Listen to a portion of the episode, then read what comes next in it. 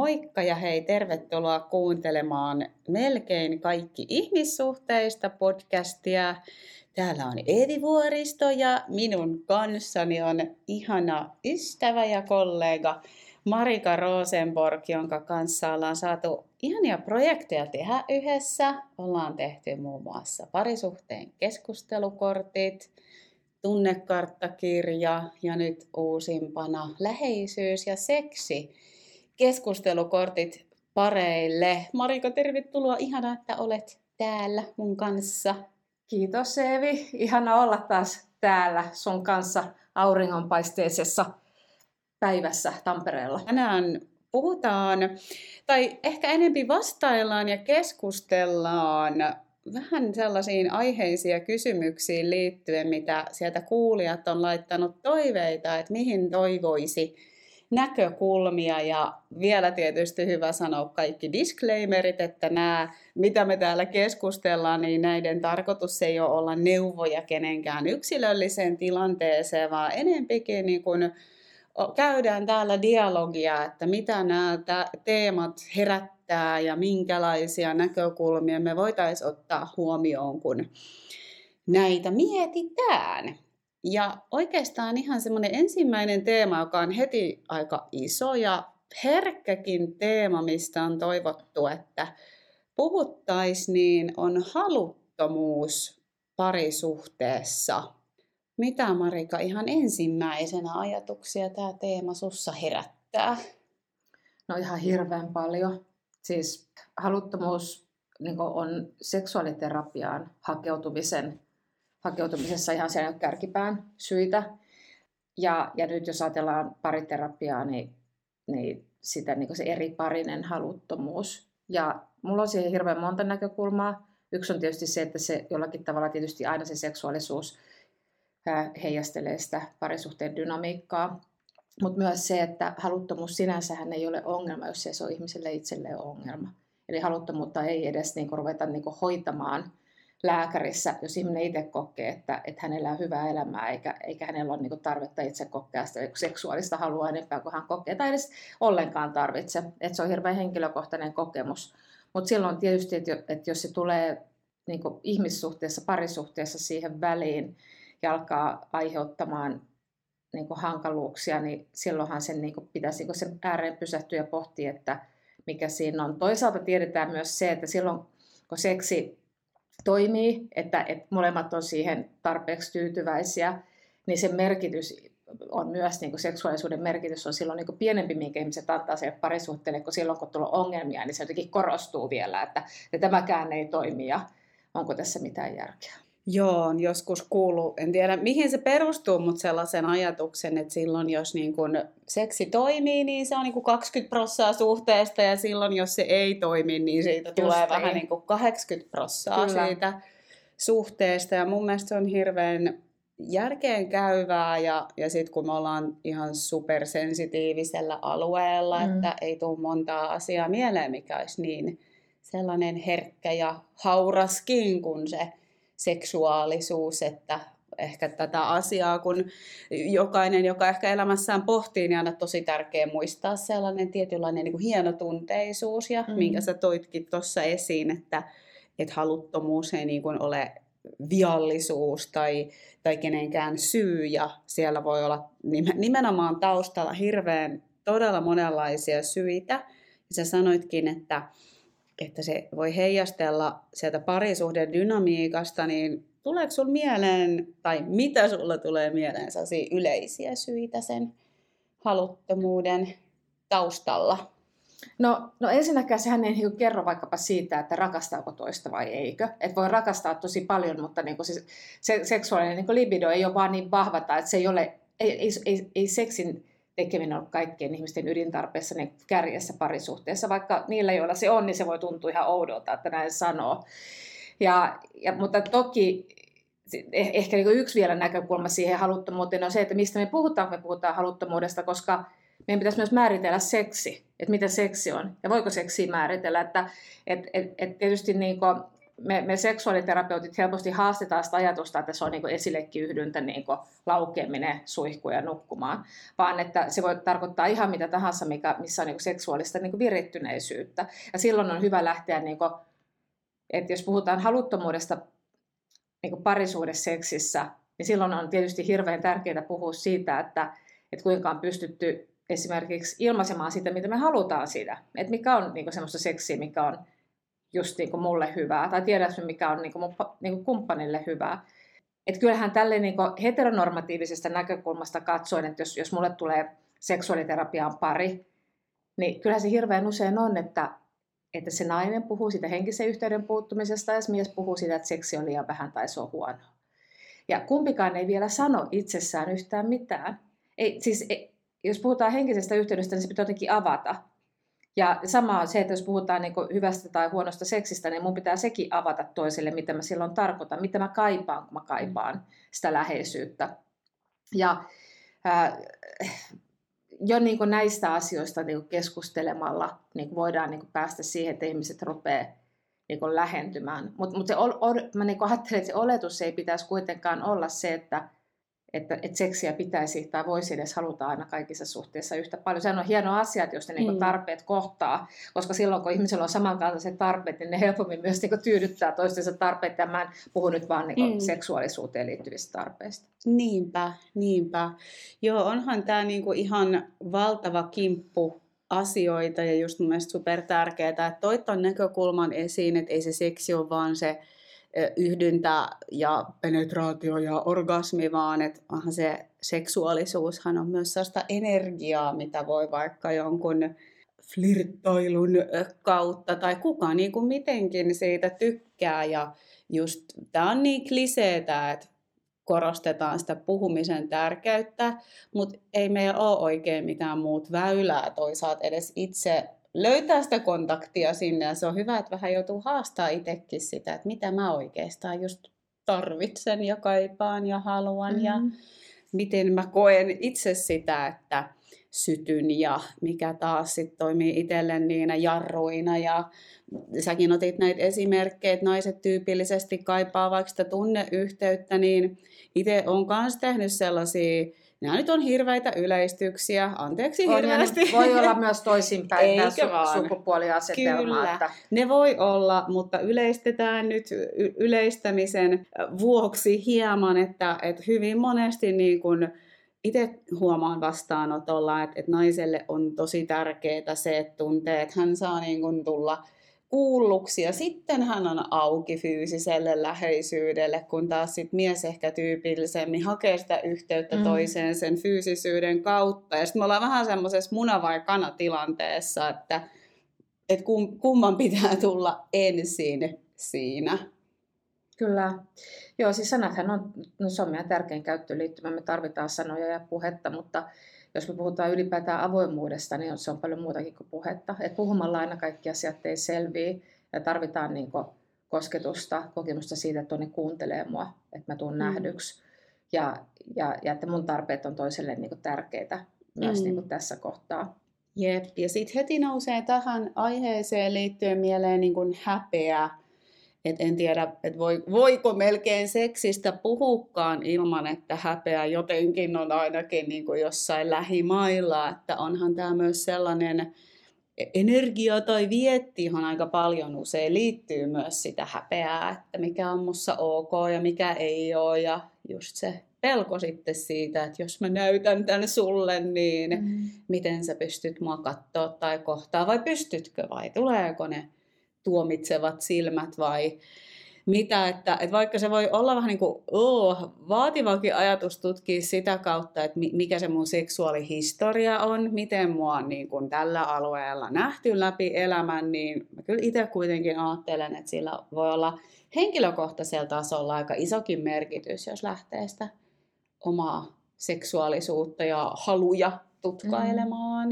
No, meillä on semmoinen ihan niin kuin työväline seksuaaliterapiassa kuin seksuaalianamneesi, eli tämmöinen oman seksuaalisuuden historia. Ja siinä todella niin kuin ei lähdetä niin kuin täysi-ikäisyydestä, vaan lähdetään lapsesta saakka tutkimaan sitä, että mitä on oppinut lapsena omasta kehosta, miten omia rajoja on kunnioitettu, minkälaisen parisuuden mallin on ehkä saanut niin kuin vanhemmilta, minkälaisia on ollut ensimmäiset seksuaaliset tuntemukset, ensimmäiset seksuaaliset niin kuin kokemukset, onko siellä ollut jotain, niin kuin, mitä on niin kuin rikottu, jotain, niin kuin, onko siellä niin kuin traumoja, mitä uskomuksia siihen liittyy.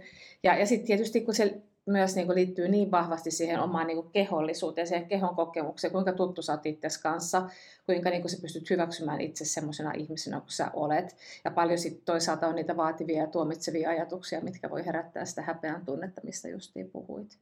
Kyllä. Joo, toi on ihan supertärkeä näkökulma muistaa, että jos meillä on niitä sellaisia turvattomuuksia ja haavoja, traumoja tällä alueella, niin eihän ne voi olla vaikuttamatta niin kuin tänä päivänä ja siksi juuri toistan nyt taas itseäni, niin tällä alueella sellaisen tietyn herkkyyden niin kuin vaaliminen on kyllä ihan tosi tärkeää. Mm. Sitten voi myös olla jollakin ihmisillä niin päin, että se helpompi leikkikenttä tai se elämisen kenttä on juuri se seksuaalisuuden ilmaiseminen, mutta voi olla niin kuin toisella tavalla niin kuin emotionaalista estyneisyyttä, voi olla vaikea puhua tunteesta, mutta niin seksin alueella niin kuin voi kokea niin kuin vapautta ja rentoutta ja yhteyden kokemusta.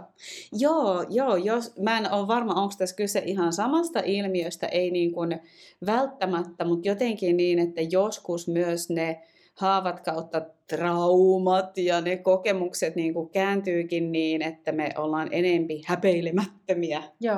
Ja sitten taas meidän voi olla tosi vaikea olla siinä haavoitetussa kohdassa, että tavallaan, käytän ehkä trendisanaa, mutta maskataan sillä häpeilemättömyydellä. Joo, mutta siihen ei niin kuin välttämättä, en tarkoittanut, että se on välttämättä mitään niin kuin traumakäyttäytymistä, vaan se voi oikeasti olla niin kuin, myös niin kuin vahvuusalue ihmisellä. Niin. Mutta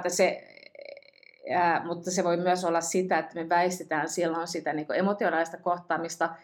Niin kuin vaikka esimerkkinä, että toinen haluaisi nyt keskustella, kun on niin kuin jotain tärkeää asiaa puhua, niin toinen sitten mieluummin viettelee toisen seksiin, kun keskustelee, koska se on niin kuin helpompi puoli toimia. Kyllä.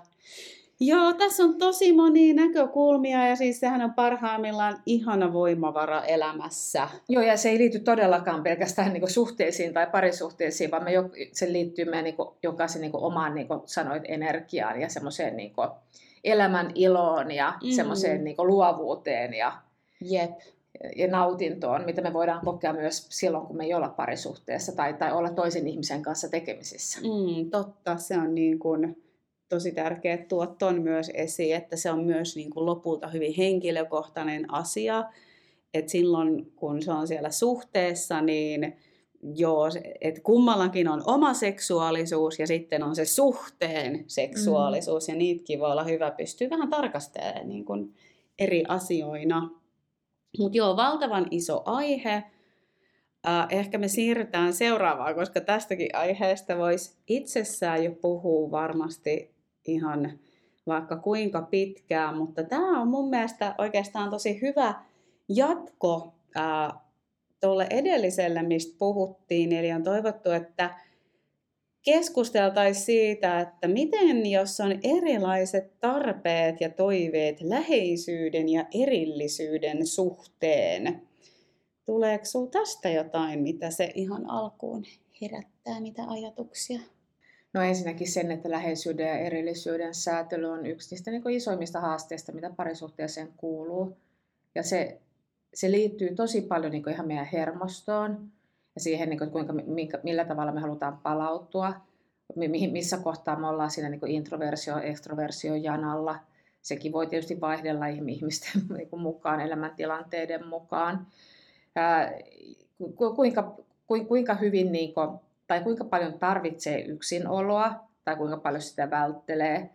Ja tietysti kaikkea sitä sen liittyy myös siihen, että mitä merkityksiä sillä parisuhteella ylipäätään mulle on. Eli palataan näihin tämmöisiin niin kuin parisuhteen ydintarpeisiin, että minkä takia ylipäätään mä tunnen kaipuuta olla parisuhteessa, että niin kuin, tuleeko ne tässä täytetyksi. Sitten tietysti suhteessa on erilaisia aikoja. Ja on niin kuin myös erilaisia niin kuin erillistymisaikoja, että voidaan niin kuin joskus tulla semmoiseen pisteeseen, että se halu erota voikin niin kuin oikeasti olla halua erillistyä, mutta sitä ei niin kuin sitten kun ajattelee nyt, tai onko tämä nyt merkki siitä, kun ihastuin toiseen tai haluan viettää enemmän aikaa muualla kuin kotona, että meidän pitää erota, eikä se niin kuin välttämättä ole niin, että se voi liittyä siihen niin kuin erillistymisen tarpeeseen. No semmoinen käytännöllinen asia, joka tähän liittyy myös, on se, että tiedetään, että ihmiset, jotka ei asu samassa talossa, niin niillä se jotenkin niin kuin luontuu helpommin, koska siinä tulee sitä semmoista niin kuin luontaista erillisyyttä. Ja tiedetään myös, että sellaiset ihmiset, jotka ei asu samassa asunnossa, niin heillä on myös enemmän seksiä kuin ihmisillä, jotka asuu. Toki tilaston takana on ihminen, mutta kuitenkin, kun näitä on tutkittu.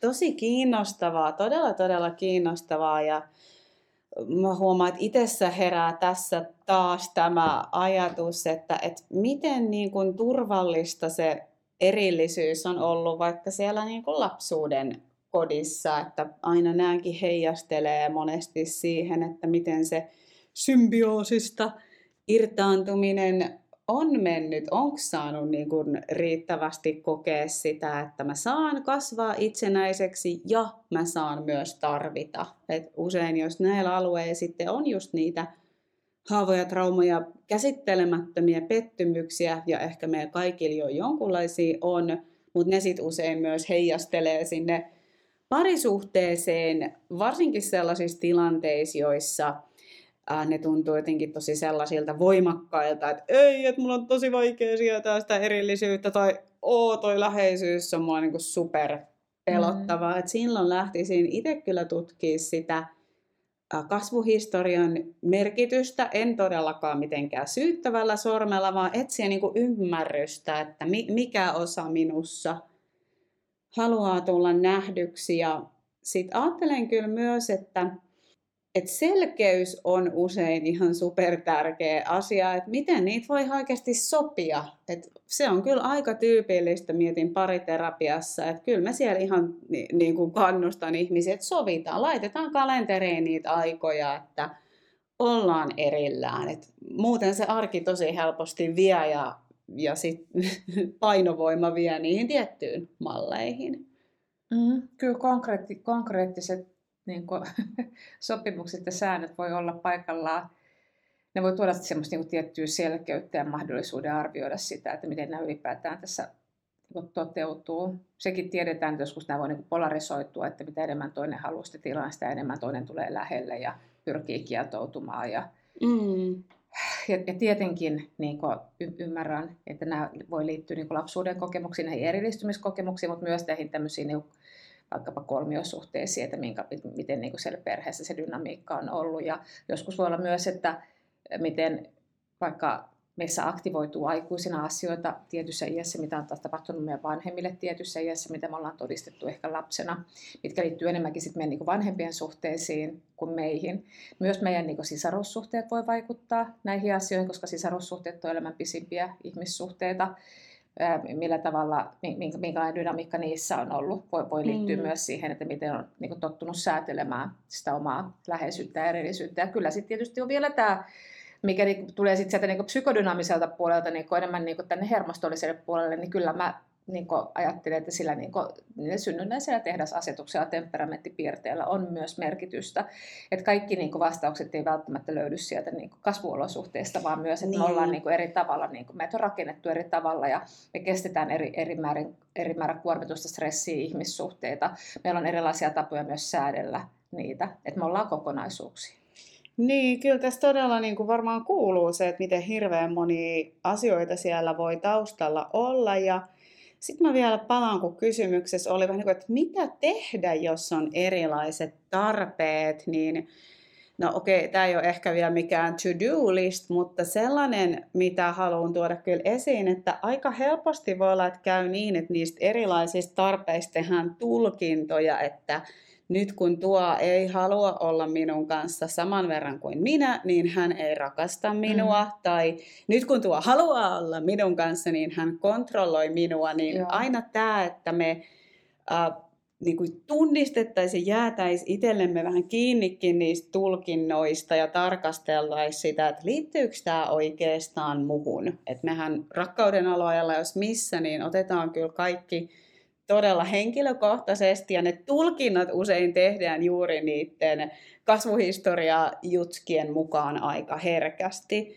niin ehkä tämä on semmoinen asenne, mitä voisi olla hyvä harjoitella, että niiden toisten tarpeiden ei tarvitse tarkoittaa, että sinä et ole riittävä tai että sinun tarpeet ei olisi tärkeät, vaan miten niin kuin harjoitella sitä, että me ollaan erillisiä, meillä on erilaisia tarpeita, toiveita, mielipiteitä, että voisiko tämä niin kuin suhde sisällyttää ne molemmat, voiko ne olla yhtä aikaa täällä totta, ja sitten tullaan niihin aikuisiin juttuihin, että miten me sovitaan, miten me huomioidaan nyt nämä meidän erilaiset tarpeet ja ehdosasetukset ja kaikki tämä.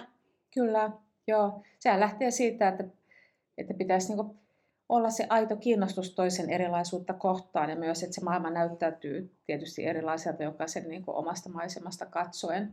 Ja ymmärtää juuri se, että mitä mä koen, niin se on kuitenkin, niin kuin sanoit, mun kokemuksesta niin kuin kumpuavaa, ja toisella voi olla hyvinkin niin kuin erilainen niin kuin tapa suhtautua tähän samaan asiaan, että se toiseen suhtautuminen todella ei ole niin kuin suora palaute, koska niin kuin siltä osin, mitä mun maailma niin kuin sitä värittää, vaan se liittyy sen toisen ihmisen niin kuin mielenmaisemaan enemmän.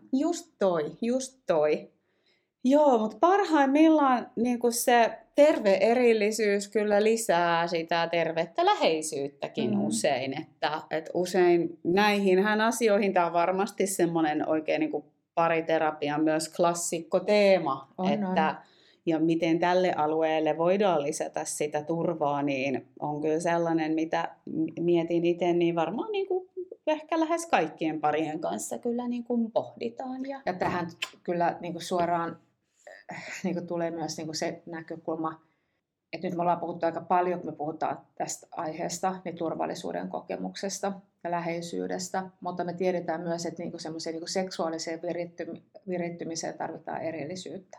Että jos olet koko ajan vaan niin kuin lähellä toista, niin, ja sä et pääse kaipaamaan toista silloin, sä et pääse ikävöimään sitä. Se, että toinen ei ole jatkuvasti saatavilla, tekee toisen niin kuin haluttavammaksi meille. Et siinä on niin kuin, tosi niin kuin tärkeänä näkökulmana myös niin kuin tämä puoli. On, että se tietynlainen niin kuin turva on jossain määrin sellaista ennakoitavuutta, mutta sen niin kuin seksuaalienergian kannalta, niin se, että se toinen on myös vähän mysteeri ja erillinen, kyllä, niin se on tosi keskeistä. Ja niin kuin sanoit, niin tämä on semmoinen iso kohta, mitä kyllä siellä läpi elämän niin kuin säädellään, että tämän suhteen ei valmiiksi tulla. Ja siinä on tosi tärkeää myös niin kuin huomata se, että jos huomaa itsessään semmoista niin kuin alttiutta niin kuin alkaa kohdalla tai näkemään toisen vain niin kuin itsestäänselvyytenä, niin se on kyllä kohta niin kuin havahtuu, koska ei me kukaan toisiamme täysin tunneta. Ja semmoinen niin kuin mindfulness-maailmasta tuttu, mulle niin kuin tällä hetkellä jotenkin tosi inspiroiva tämmöinen teema tai asia kuin aloittelijan mieli on tässä niin kuin tosi tärkeä, että me voidaan käyttää sitä niin kuin kaikissa asioissa elämässä hyväksemme, mutta parisuhteessa jotenkin, niin mä ajattelin, että se on erityisen niin voimainen työkalu, että voisinko mä nähdä tämän mun kumppani vähän tänään niin uusin silmin ekaa kertaa, että eikä vaan niin sillä tavalla, kun mä oon tottunut hänet näkemään ja ajattelen, että tuommoinen se nyt on. Ja tällä tavalla me voidaan myös sitten niin kuin tuottaa semmoista niin kuin hyvää uudenlaista viritystä siihen. Ja voiko sitä katsoa toisaalta itseäkin vähän silleen, että mä oon niin kuin olen itselleni tuttu, mutta en mä ole se sama, mikä mä olin vuosi sitten tai 5 vuotta sitten tai eilenkään. Että kukas tässä tänään nyt on? Ja ei kukaan tätä varmaan joka hetki muista, mutta aina välillä niin voi kyllä tehdä ihan hyvää. Mennään taas sitten seuraavaan aiheeseen. Nyt me hypätään vähän ehkä toiselle alueelle, mutta en malttanut olla ottamatta tätä teemaa tähän messiin, koska sinä olet pitkään tehnyt eroauttamistyötä ja uskon, että tämä on sulle tosi tuttu teema.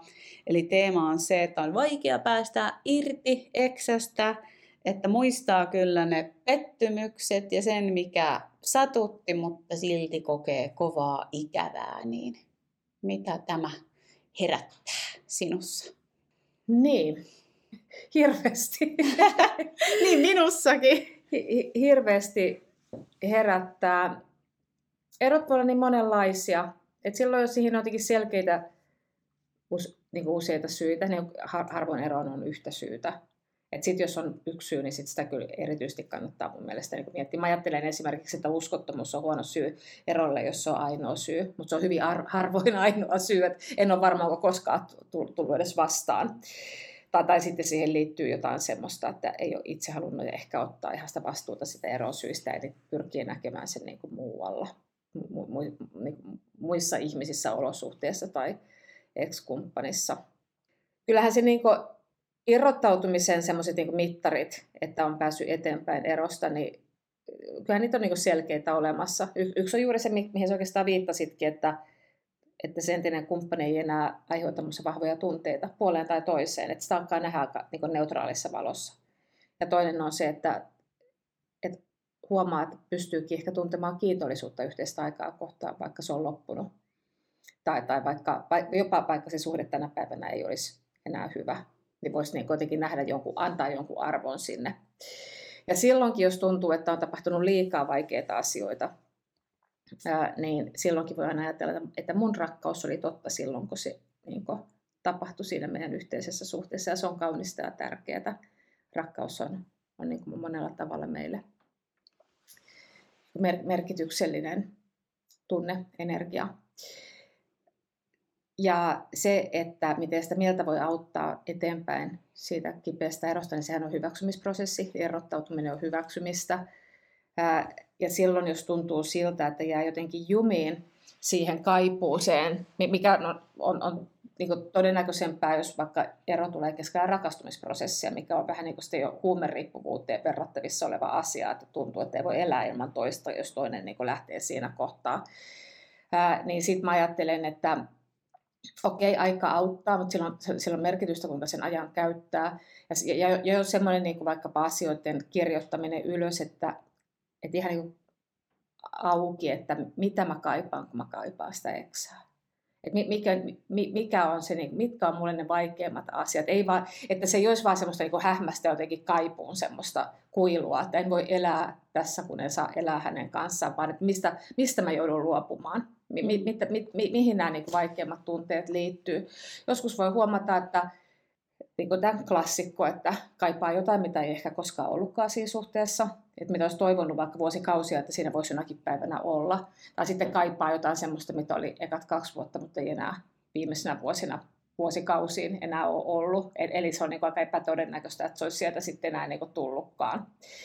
Että siinä on niin kuin tämmöisiä niin kuin ihan niin kuin tämmöisiä niin kuin tehtäviä, joiden kautta voi niin kuin tehdä oivalluksia. Ja kyllähän niin kuin suru ja viha, jotka on ne erottautumisen tärkeimmät työkalut, niin kyllähän niiden kanssa yleensä ihmiset askartelee ainakin sen vuoden päivät. Joillakin voi mennä enemmän. Ne, jotka on aloittanut ehkä sen prosessin jo hyvin niin kuin ennen päätöstä, niin on ehkä saanut jonkunlaista etumatkaa, mutta kyllä hekin joutuvat sitä käsittelemään vielä sen päätöksen jälkeen. Joo, huomaan kanssa, että minussa herää niin kuin toisaalta on ihan valtava myötätunto myös tätä kysymystä kohtaan, kun se on niin valtavan, no siis eroaminen muutenkin, semmoinen tunnemyrsky, jossa meillä on niin kuin usein myös ne järjen äänet ja sitten on ne tosi primitiiviset tunteet, jotka me usein haluttaisiin saada sammumaan. Ja just tuo, että kun se kysyy niin valtavaa antautumista sille tosi ristiriitaiselle tilalle, että musta on tämä järjen osa ja sitten musta on niin kuin se valtava kaipuu ja ikävä. Ja mä ajattelin, että kaipuun tunne, tai tämä on ainakin ollut mulle henkkohti ihan niin kuin valtavan iso juttu opetella, ja en väitä, että on niin kuin valmis, mutta se, että vaikka mä tunnen kaipuuta, niin sille ei tarvitse tehdä mitään. Että sit mä kaipaan hyvänen aika sydämeni kyllyydestä. Että kun se joku järjen ääni, että et sä saa kaivata, että ei kun kaipaa vaan, mutta se ei tarkoita sitä, että se olisi välttämättä toiminut tai tehnyt hyvää. Mm-hmm. Et koen, että ainakin itsellä mitä enemmän mä koitan jotain tunnetta sillä, että en halua tätä, niin sen voima usein vaan vahvistuu. Että jotenkin miten elää tämän vaiheen läpi, jossa on nyt näitä tosi ristivetoisia tunteita ja ajatuksia ja sitten varmasti tarvitsee ehkä niitä työkaluja, että no milläs mä tuon huomion tähän päivään ja mitä mä elämääni haluan ehkä tulevaisuudessa rakentaa, että voinko mä antaa niillekin huomiota ilman, että se kieltää sitä kaipuuta ja ikävää. No tästä sun kanssa meidän tunnekarttakirjassa, että näitä niinku, tätä paljon käsiteltiinkin tätä, että kuinka niinku hyväksyä se, että samaan ihmiseen tai elämäntilanteeseen voi niinku liittyä hyvin erilaisia tunteita. Ja se on niinku tosiasia, että näin todella voi, ja vaikka se voi tuntua tosi hämmentävältä. Ja sitten toisaalta se, että aina jos pyrit kontrolloimaan jotain tunnetta tai puskemaan, vastustamaan sitä, se todennäköisesti ottaa susta niinku kovemman vallan. Että, ja sitten sä oot niinku sen kanssa jumissa pidempään kuin, että sä niinku hyväksyt sen. Sä tunnistat sen, sä ehkä nimeät sen, ja suostut niinku kokemaan sitä. Ja sitten sä sanot itsellesi, että tämä on nyt näin, mutta tämäkin menee ohi niin kuin se jonakin päivänä menee. Näinpä.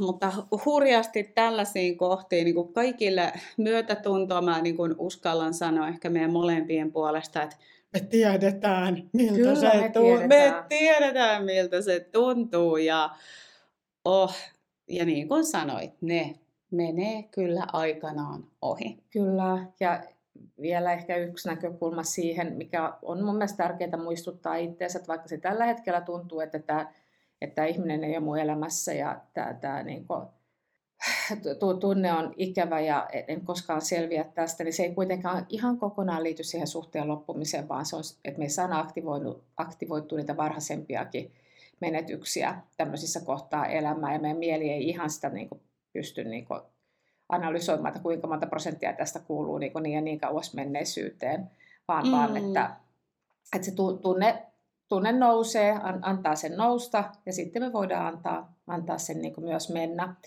Mutta semmoinen, niin kuin, että jos sanotaan, että semmoinen hyvin niin kuin intensiivinen, pitkittynyt erosuru, eroviha, jos se niin kuin kestää niin kuin tosi kauan aikaa, mä puhun niin kuin 2 vuotta yli, niin sitten kyllä ajatellaan, että se ei ole enää kyllä se niin kuin ero, se ei ole enää niin kuin sinänsä sen niin kuin eron käsittely, vaan silloin siellä todennäköisemmin on aktivoitunut jotain varhaisempaa, mikä sitten tarvitsisi ehkä jotain pitkäaikaisempaa, vaikka niin kuin terapiaprosessia. Niinpä.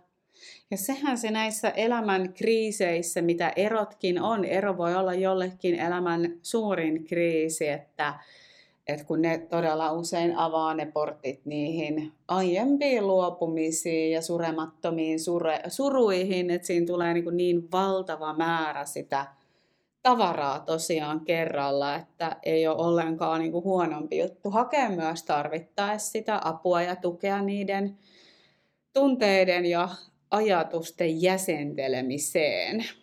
Joo, ei voi hakea apua liian aikaisin. Ajattelen, että ei myöskään, että ei ole myöhäistäkään hakea, mutta se on hyvä muistaa, että jos huomaa semmoisia vähätteleviä ajatuksia itsessään, että enhän mä nyt tässä, että kyllähän tässä, että vaikka on kamalaa, niin kyllä en minä nyt tästä mene mihinkään puhumaan. Ehkä silloin oikeasti kannattaisi. Kyllä, joo, tossakin varmaan voi olla se häpeä niin iso sitten esteenä. Mutta hei, otetaan vielä yksi tämmöinen aihetoive, joka liittyy passiivis-aggressiivisuuteen ja siihen, että miten sitä voisi ehkäistä tai kehittää. Ja nyt mä veikkaan, että ei haluta kehittää. Miten minusta tulee how to become more passiivis-aggressiivinen, vaan ehkä jotakin muuta tässä haetaan. Mutta kysyn taas sulta saman, mitä näiden muidenkin kohdalla, että mitä ihan ajatuksia alkuun tää herättää sussa? No, aggressiivisia. Musta tuntuu todella vaikeaa niin kuin olla vuorovaikutuksessa passiivis-aggressiivisen ihmisen kanssa, koska mä en saa hänen suoraan yhteyttä. Sen takia tähän on passiivis-aggressiivinen. Mm-hmm. Ja suora viestintä on aina paljon raikkaampaa, koska se on avointa ja silloin myös se tunneyhteys pysyy siinä kunnossa. Mä vähän arvaisin, että passiivis-aggressiiviset ihmiset on sellaisia, että niillä ei ole hirveän hyvä itsetuntemus. Että se on defenssi, ne pyrkii sillä tavalla sitä omaa tunnettaan kontrolloimaan, mutta ne ei näe, että se johtaa vaan niinku huonompaan tulokseen. Mm-hmm. Mitä sä ajattelet?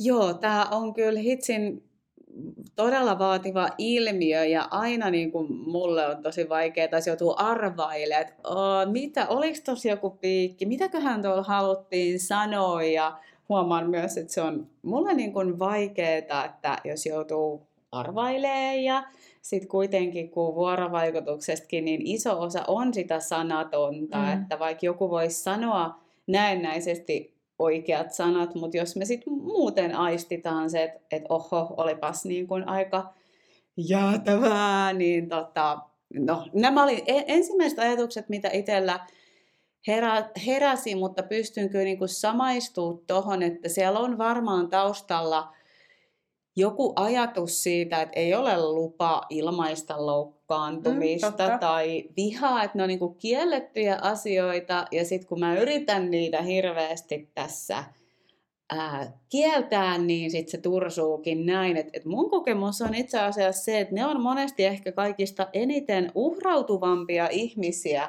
joista sitten lopulta sitä passiivis-aggressiivisuutta ehkä tulee, ja tämä ei ole siis syytös todellakaan kenellekään, että kaikilla meillä on omat kiemuramme, mutta luulen, että jotain sellaista siellä varmaan on taustalla, että en ole saanut jossain merkittävässä suhteessa olla vihainen tai ilmaista rajoja tai loukkaantumista, joten teen sen sitten tätä kautta.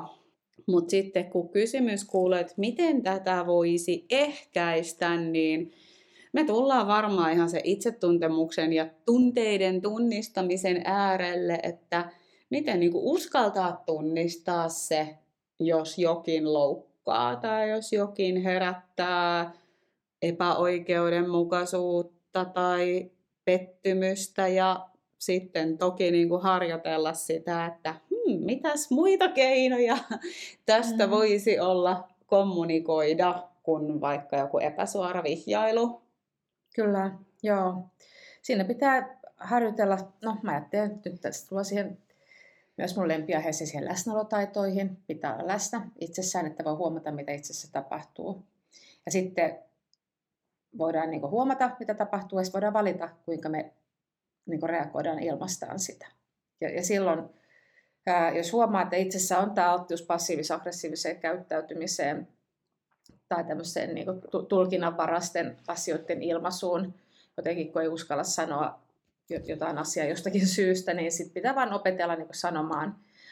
Mä ajattelen, että se olisi omien tarpeiden tutkimista, niin kuin niiden huomaamista. Että mitä mä nyt tarttisin ja että mä uskallan sanoa sen silloinkin, vaikka se ehkä herättäisi toisessa ihmisessä jotain ikävää. Tähän niin usein voi liittyä myös tämmöiseen niin marttyyripersoonaan, tämmöinen niin passiivis-aggressiivisuus. Että ekana niin halutaan antaa jotenkin hirveästi, niin kuin sä viittasit, ja olla muille hyvää ja passata ja muuta, mutta sitten voi tuntua, että ei itse saakaan takaisin mitä haluaa, ja se voi sitten kääntyä näin päin tämmöiseksi negatiiviseksi. Niin, että mä luulen, että siellä on ehkä mahdollisesti, ei varmaan aina, mutta yritetty käydä jotain kauppaa siellä hyväksynnän tai vuorovaikutuksen alueelle, että jos mä teen sulle näin, niin teetkö sit mulle näin, että ei ole myöskään niinku uskallettu suoraan esittää niitä toiveita tai pyyntöjä, että varmaan tähän passiivis-aggressiivisuuteen, tai voisin ajatella, että siellä ehkä taustalla on myös piilotettuja toiveita ja sellaisia ehkä toiveita myös, että toinen tajuaisi ilman, että mun tarvitsee kertoa. Kyllä. Ja sehän on niin kuin, oishan se ihanaa, jos tämä maailma olisi sellainen, mutta ei tämä kyllä ole. Totta. Et, joo, ja varmaan myös sitten uskallus niin kuin elää niiden kohtien läpi, että ainakin itse siis tunnistan, että mua on jossain kohtaa ihan hävettänyt se, että jos mä oon kokenut loukkaantumisen tunnetta, että on tullut sit niitä ajatuksia, että hei, että mä oon pikkumainen ja ei mua sais. Niin sit kun on lähtenyt ehkä ilmaiseen, että hei, että toi ei ehkä tuntunut kivalta tai toivoisin, ettei näin, niin tavallaan vaan elää sen läpi, että jos toinen näkee mut pikkumaisena, niin mä valitettavasti sille voisi sitten mitään, mutta että mä voin asiallisesti ja kunnioittain kertoa ehkä sitten kuitenkin sen oman kohdan ja toiveen. Ja vielä korostan, että aina niin kuin hyvää kommunikaatiota, jos meillä on siinä joku suunta sillä lailla, että mitä mä sitten toivon. sen sijaan, että sanotaan vaan, että ei tätä, vaan että tätä haluaisin. Niin mä ajattelen, että se, mitä voisit tehdä toisen hyväksi, jonka huomaa olevan passiivis-aggressiivinen, niin mä ajattelen, että hyvä kysymys on aina, niin vaikka kysyt toiselta, että hei, että mitä sä tarttisit muuta? Mm. Tai että mitä sä toivoisit, että tästä niin seuraa? Vakipariterapia kysymys. Mitä sä toivoisit häneltä tässä kohtaa? Niin, ja nämä on simppeleitä. Niin. Eihän nämä ole mitään rakettitiedettä. Ei, kyllä, juuri näin. Oho, hei, kiitos Marika ihan super paljon tosi kiinnostavasta keskustelusta jälleen. Onko sulla jotain, mitä sä haluaisit vielä tähän loppuun ehkä sanoa tai vetää yhteen tai mitä vaan näistä teemoista, mitä ollaan puhuttu tai vaikka ihan niin kuin boksin ulkopuoleltakin? Niin, no mä aina jotenkin mietin sitä, että parisuhdehan on valittu suhde. Se ei ole niin kuin annettu suhde. Se parhaimmillaan se pitäisi... Meidän pitäisi muistaa, että mä oon päättänyt olla tämän ihmisen kanssa ja tämä on alkanut todennäköisesti jostain hyvästä. Että meillä voi nytkin olla sitä hyvää tässä. Että, ja sitten samaan hengenvetoon, että ei ole myöskään pakko olla suhteessa, joka ei tunnu hyvältä. Että ei kannata käyttää koko elämänsä odottaa, että toinen jotenkin tekisi myös parhaansa, jos näyttää siltä, että toinen ei ole tekemässä sitä parastaan. Et toista voi aina kutsua yhdessä kasvamaan, mutta se, niin molemmilla on se, kuitenkin se vastuu siitä niin omasta itsestä ja omasta kehityksestä. Mä niin tykkään siitä ajatuksesta, että voi valita. Mm. Että voi valita myös sen, että nyt mä siedän jotain tilannetta jonkin aikaa. Mä valitsen olla tässä. Kukaan ei pakota mua. Mä valitsen tutkia tätä asiaa, tai mä valitsen harjoitella näkemään tätä tilannetta toisista näkökulmista. Tai sitten mä voin valita myös sen, että nyt kiitos, mä oon saanut tästä riittävästi, ja mä lähden valitsemaan nyt uudenlaisia asioita. Et se on aina niin jotenkin semmoinen kypsä asia, jos me tullaan siihen, että mä voin valita, eikä niin, että mulla on velvollisuus, pakko tai paine, koska ne ei kyllä usein niin kuin kutsu meitä mihinkään kauhean sellaiseen kestävään. Ei. Joo, hei, suuri kiitos. Ja tosiaan niin kuin alkuunkin sanoin, niin mehän ollaan Marikan kanssa yhdessä tehty parisuhteen keskustelukortit. Nyt uusimpana nämä läheisyys- ja seksikeskustelukortit. Ja sitten meiltä on myös tullut tämä tunnekartta tehtäväkirja, että jos haluaa näihin tutustua, niin muun muassa tuota Hidasta elämää -puodista löytyy ja Prismoista ja kirjakaupoista myös suurimmista osista varmaan ainakin. Sanoksä vielä, Marika, tähän loppuun sun kotisivut ja mistä sut löytää? Mulla on vastaanotto Helsingissä ja Tampereella teen jonkun verran asiakastyötä myös. Ihan tämmöistä niin kuin kasvotusten vastaanottoa. Sitten mä teen ihan etäterapiaa. Ihan mihin päin vaan maailmaa. Ja sitten mulla on paljon erilaisia ryhmiä. Nyt 20 vuotta oli juuri juhlavuosi. Tuli siitä, että olen vetänyt eroryhmiä. Niitä vedän jatkuvasti.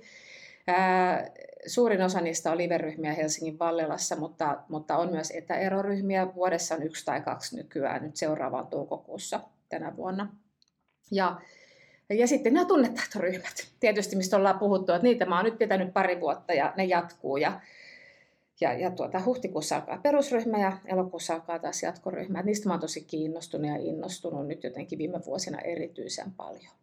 Ja kiitos hei sulle ihanasta yhteistyöstä. Haluaisitko sanoa vielä jotain? Se verkkosivu, sen mä varmaan unohdin sanoa. Eli uudenelämänvärit.fi, mutta kyllä se mun nimellä googlaaminenkin toimii. Kyllä, ja Instagramissa saat, onko sä Marika Rosenborg? Joo, just näin. Facebookistakin löytyy, sieltä löytyy Uuden elämän värit, Marika Rosenborg. No hyvä, käykää siellä katsomassa ja kiitos tosiaan Marika sulle yhteistyöstä ja ystävyydestä ja keskusteluista ja kaikesta. Kiitos samoin Eevi.